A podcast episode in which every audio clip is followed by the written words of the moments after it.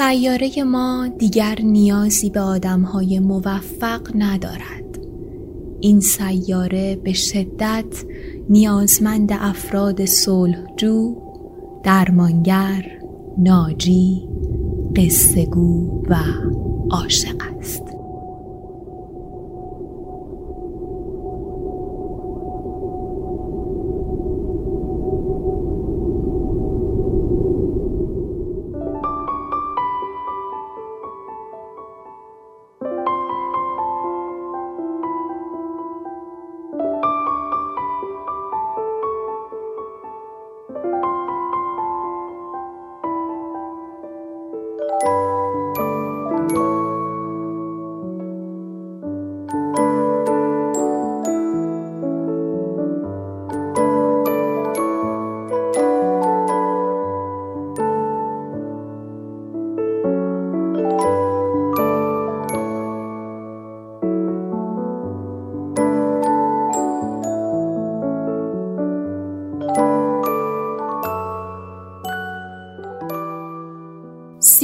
پنجمین اپیزود پادکست قصه ها رو میشنوید که به داستان های کوتاه ایرانی در بازه سالهای 60 تا 80 در فصل دوم این پادکست پرداخته میشه. منبع کار این پادکست کتاب 80 سال داستان کوتاه ایرانی چاپ کتاب خورشیده که بعضی از داستانهای این کتاب رو برای بررسی جریان داستان کوتاه ایرانی از سال 1300 تا حوالی امروز براتون انتخاب می‌کنم و می‌خونم.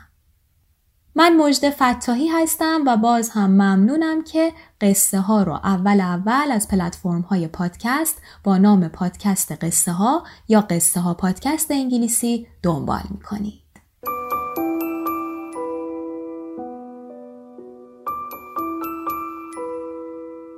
خانم ناهید تبا تبایی نویسنده داستان این اپیزود متولد تهران در سال 1337 هستند که دوران کودکی خودشون رو در جنوب گذروندن.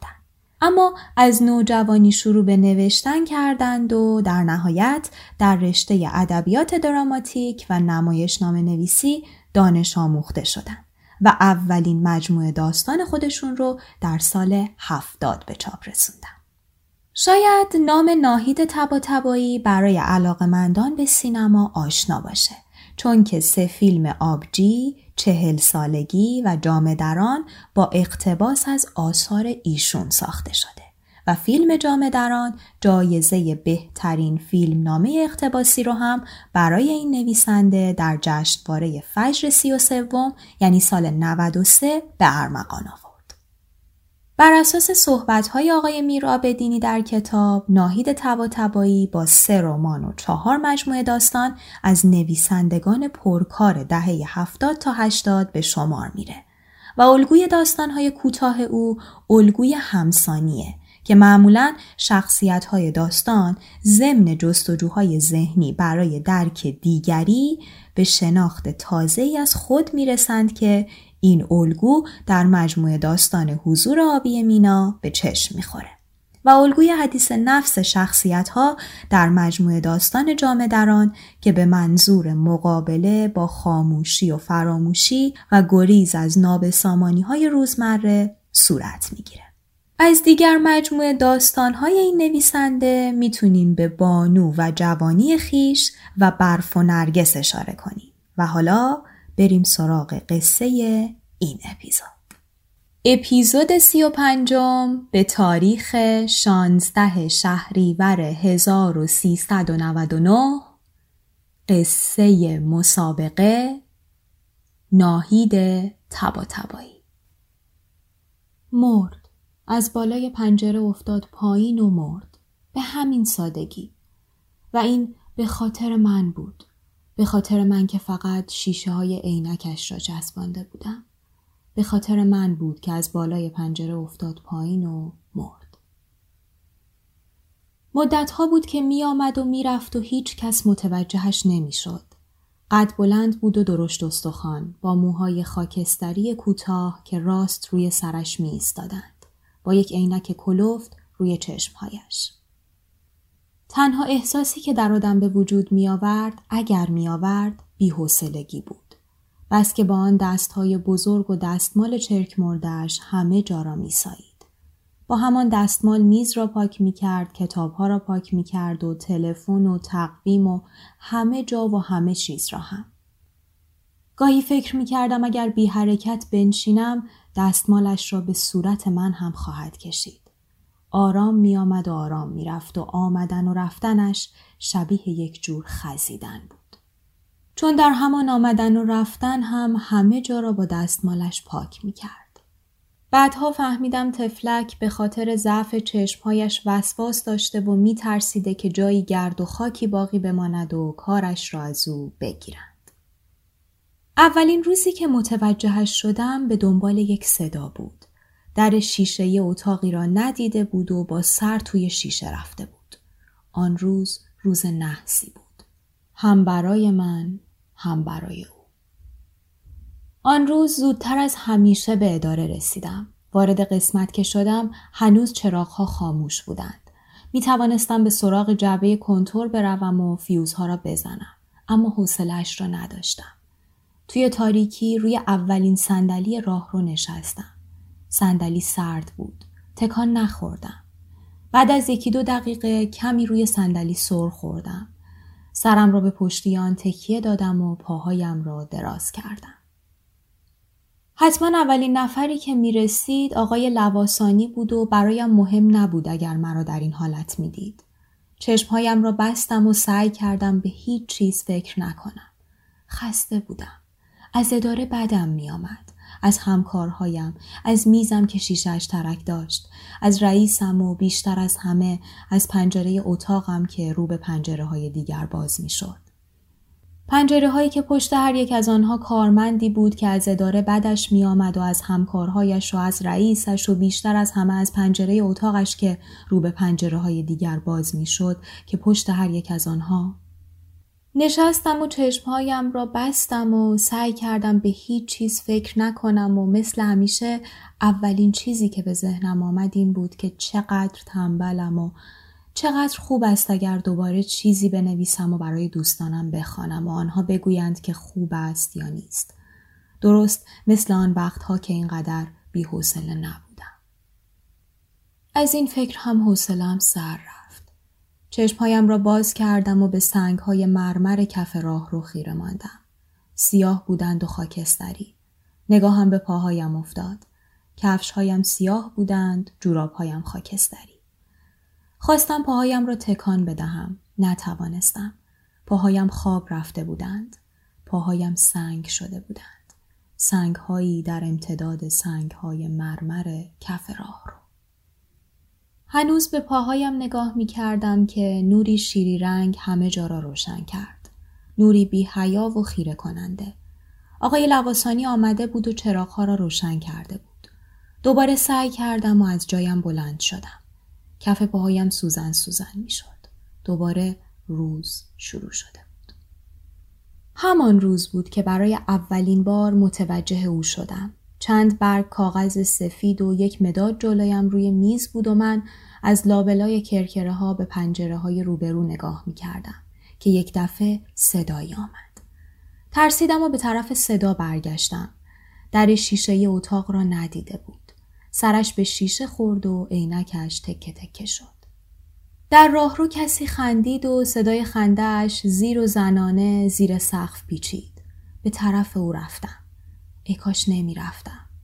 روی زمین نشسته بود و دستهایش را به دنبال تکه های عینک روی زمین می کشید.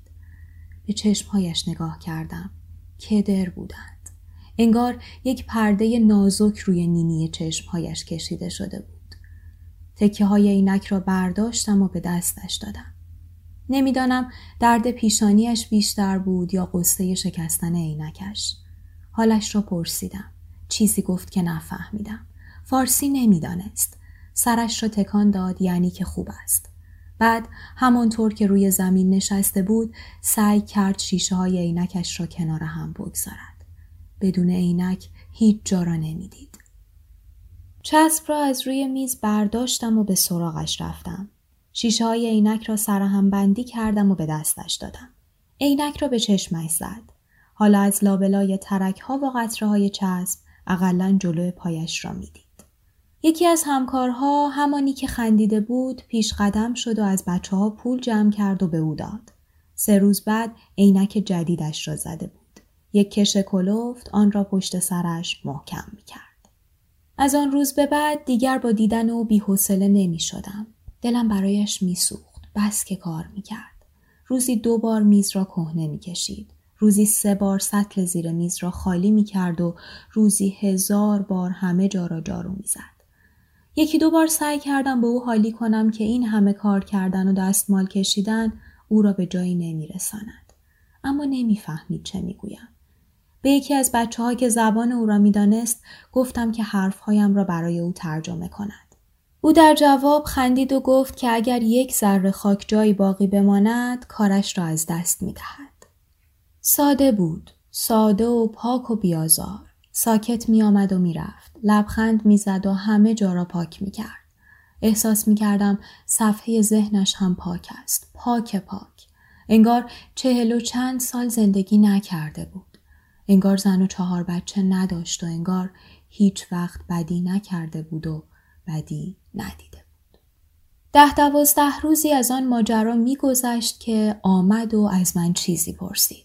نمیفهمیدم چه می‌گوید. از میان حرفهایش فقط کلمه عینک را میفهمیدم. بعد از مدتی سوال کردن و با اشاره حرف زدن فهمیدم می‌پرسد که من آن روز شیشه های عینکش را چسباندم. خندیدم و گفتم که من بودم. خندید و رفت. ای کاش هیچ وقت این کار را نکرده بودم. کم کم با من مهربان شد. رفتارش با من رفتاری برابر بود و من از این موضوع خیلی خوشحال بودم. چند روز بعد بود که برایم یک کیسه کوچک گردو آورد و کنار تقویم روی میز گذاشت و آن گردوها خوشمزده ترین گردوهایی بودند که تا به حال خوردم. دیگر دلم برایش نمی سوخت. با او احساس همدردی می کردم. مگر نه این که من هم مثل او صبح تا عصر با نوک مدادم روی پرونده ها، لیست ها و نامه ها می خزیدم.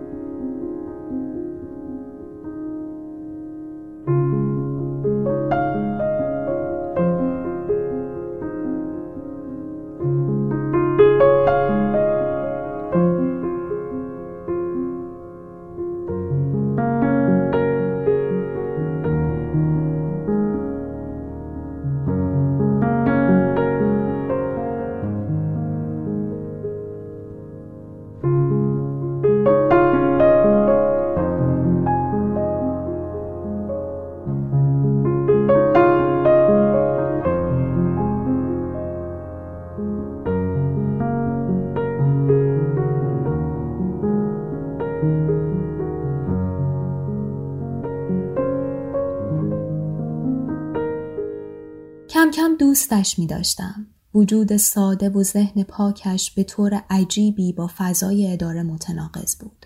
با همه فرق می کرد.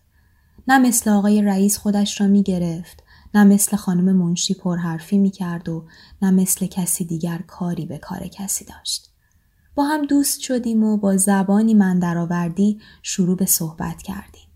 فهمیدم که چند بچه دارد که بچه هایش کلاس چندم هستند و اینکه زنش کمر درد دارد و او می‌دانست که من دو بچه دارم و شوهرم کجا کار می کند و چقدر حقوق می گیرم. به سادگی سوال می کرد و به سادگی چیزهایی را می‌فهمید که خانم منشی با سالها مرارت و کنجکاوی دریافته بود. یک روز از او خواستم که دیگر میز مرا پاک نکند و او در جواب گفت که ما مثل خواهر و برادریم و من هنوز هم نفهمیدم که در پشت این جواب چه منطقی داشت. ذهنش گاهی ساده تر و پاکتر از آن بود که منطقش را بفهمم. با وجود او اداره برایم خوشایند می شد. مهربان بود و حضورش ذهنم را تازه می کرد. مثل بچه بزرگی بود که دوروبر من می پلکید و هر وقت چیزی می گفت تازه و شوقاور بود. هر روز برایم چیزی می آورد. یک روز چند دانه گل یاس، یک روز یک دانه به و یک روز چند دانه سیب سرخ کوچک. من هم دلم می‌خواست برای او کاری بکنم اما نمی‌دانستم چه کار. میترسیدم به او پول بدهم. نمی‌دانستم این کار من در ذهن او چه اثری خواهد گذاشت. نمی‌خواستم او را برنجانم. ای کاش رنجانده بودم. یک بار دخترم را به اداره بردم. از دیدن دختر من آنقدر خوشحال شد که انگار عزیز خودش را دیده. او را سر دست بلند کرد و چرخاند و روی زمین گذاشت و بعد دستش را توی جیبش کرد و یک اسکناس پنجاه تومانی به او داد. من با تعجب به او نگاه کردم و او گفت چون که دختر خوب چند روز بعد باز هم پشت میز نشسته بودم و به صفحات سفید کاغذ نگاه می کردم که احساس کردم دلم سخت گرفته است. تعجب کردم. این دلتنگی از کجا آمده بود؟ سرم را بلند کردم و به پنجره های روبرو خیره شدم و خواستم به یاد بیاورم که چه چیزی از ذهنم گذشته. فهمیدم. او نیامده بود و من از صبح با هیچ کس حرف نزده بودم. مدادم را برداشتم. ای کاش دستم شکسته بود. و نوشتم مدت ها بود که می آمد و می رفت و هیچ کس متوجهش نمی شد. قد بلند بود و درشت و سخان. جمله ها پشت سر هم می آمد. همه چیز را درباره او نوشتم. از رفتارش، از ذهن پاکش و از مهربانیش نوشتم و راحت شدم. سر عقدهام باز شده بود. فردای آن روز وقتی به اتاقم رفتم داشت میز را پاک می کرد. خوشحال شدم و به او گفتم که دیروز چقدر جایش خالی بوده است. وقتی از اتاق بیرون رفت کاغذهایم را بیرون آوردم و دوباره خواندم. شخصیت او به راحتی می توانست بار داستانی را به دوش بکشد. باید برای او ماجرایی می ساختم. مثلا ماجرای یک دزدی در اداره سوء زن به او و دفاع من از بیگناهیش. نه این خیلی مزخرف می شد. دوستش نداشتم. باید از علاقه خودم به او می گفتم.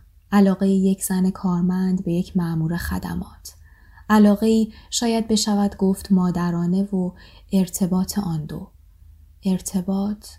نه. این هم چنگی به دل نمی‌زد. بعد یک دفعه فکرم متوجه مهربانی های او شد. اینکه هر روز چیزی می آورد و اینکه من هم می‌خواستم تلافی کنم. او برایم گلدان حسن یوسف می آورد و من سهمیه شکرم را به او می بخشیدم. او برایم از ده برگ مو می آورد من به او پول می دادم. او کاری می کرد و من کاری دیگر و این محبت ها می توانست به یک مسابقه تبدیل شود و تمام فکر و ذکر ما این باشد که بهتر تلافی کنیم تا اینکه اتفاقی می افتاد و خوب بود. فعلا بیشتر از این نمی توانستم جلو بروم. دوباره شروع به نوشتن کردم و هر روز هر چیزی را که اتفاق میافتاد در آن می گنجاندم. انگار واقعیت هم با قصه من مسابقه می‌داد و هر روز چیزی در اختیارم میگذاشت تا از آن پیشی بگیرد. می نوشتم تا ببینم به کجا می رسم. می دانستم بعد هر چرا که بخواهم می توانم حذف کنم. یک روز وقتی داشت اتاق را جارو می‌زد کمر راست کرد و گفت این کار کار زنه نه مرد.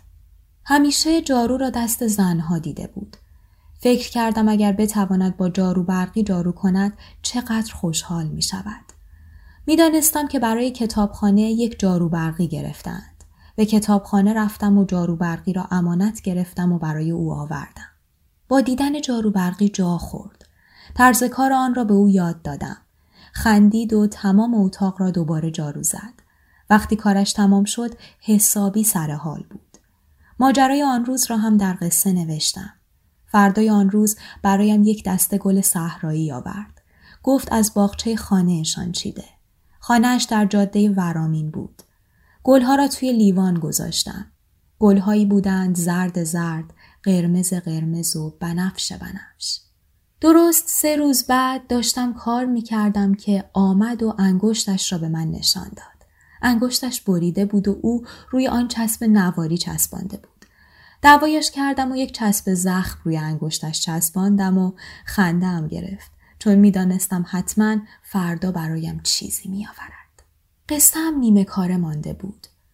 باید آن را بازنویسی می کردم و جریان ارتباط خودم و او را به صورت مسابقه برای محبت کردن در می آوردم.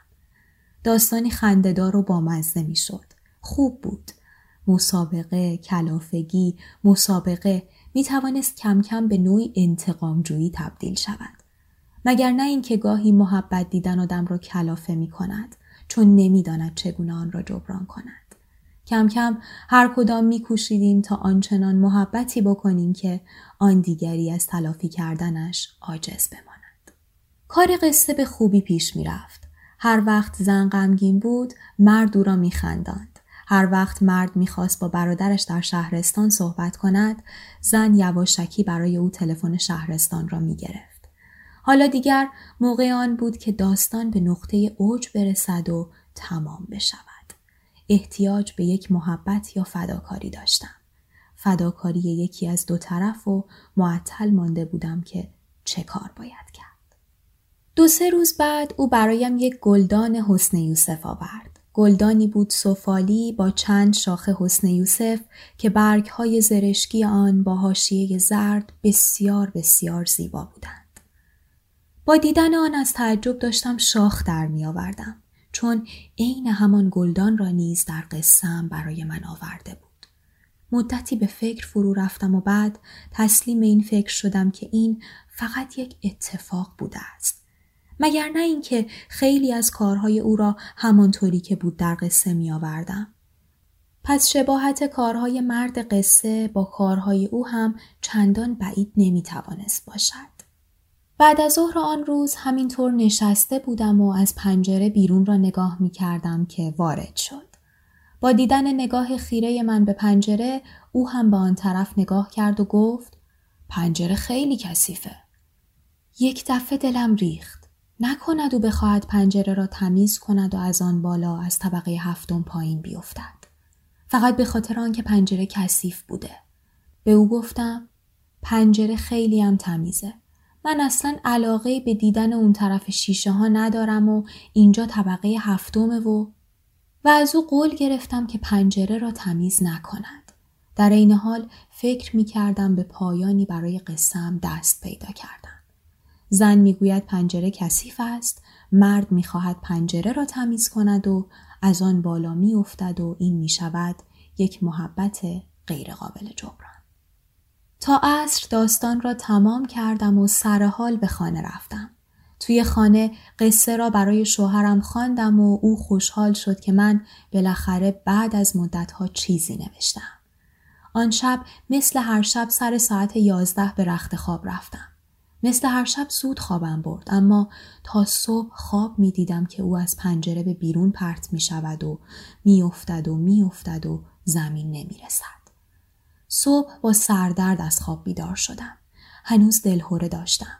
سر راهم به اداره قصه را از کیفم درآوردم. پاره کردم و در جوی آب ریختم. وقتی به اداره رسیدم و در اتاقم را باز کردم دیدم او لب پنجره نشسته و دارد شیشه ها را پاک می کند. کیفم از دستم افتاد و برای اولین بار سر او داد زدم که فورا پایین بیاید. اما او خندید و گفت زن همیشه ترسید. و بعد چارچوب پنجره را ول کرد و دستهایش را تکان داد تا به من ثابت کند که چقدر شجاع است. تفلک هنوز فرصت نکرده بود دوباره به من نگاه کند که از پنجره پرت شد. مرد. از بالای پنجره افتاد و مرد. به همین سادگی و این به خاطر من بود. به خاطر من که فقط شیشه های عینکش را چسبانده بودم. به خاطر من بود که از پنجره افتاد پایین و مرد.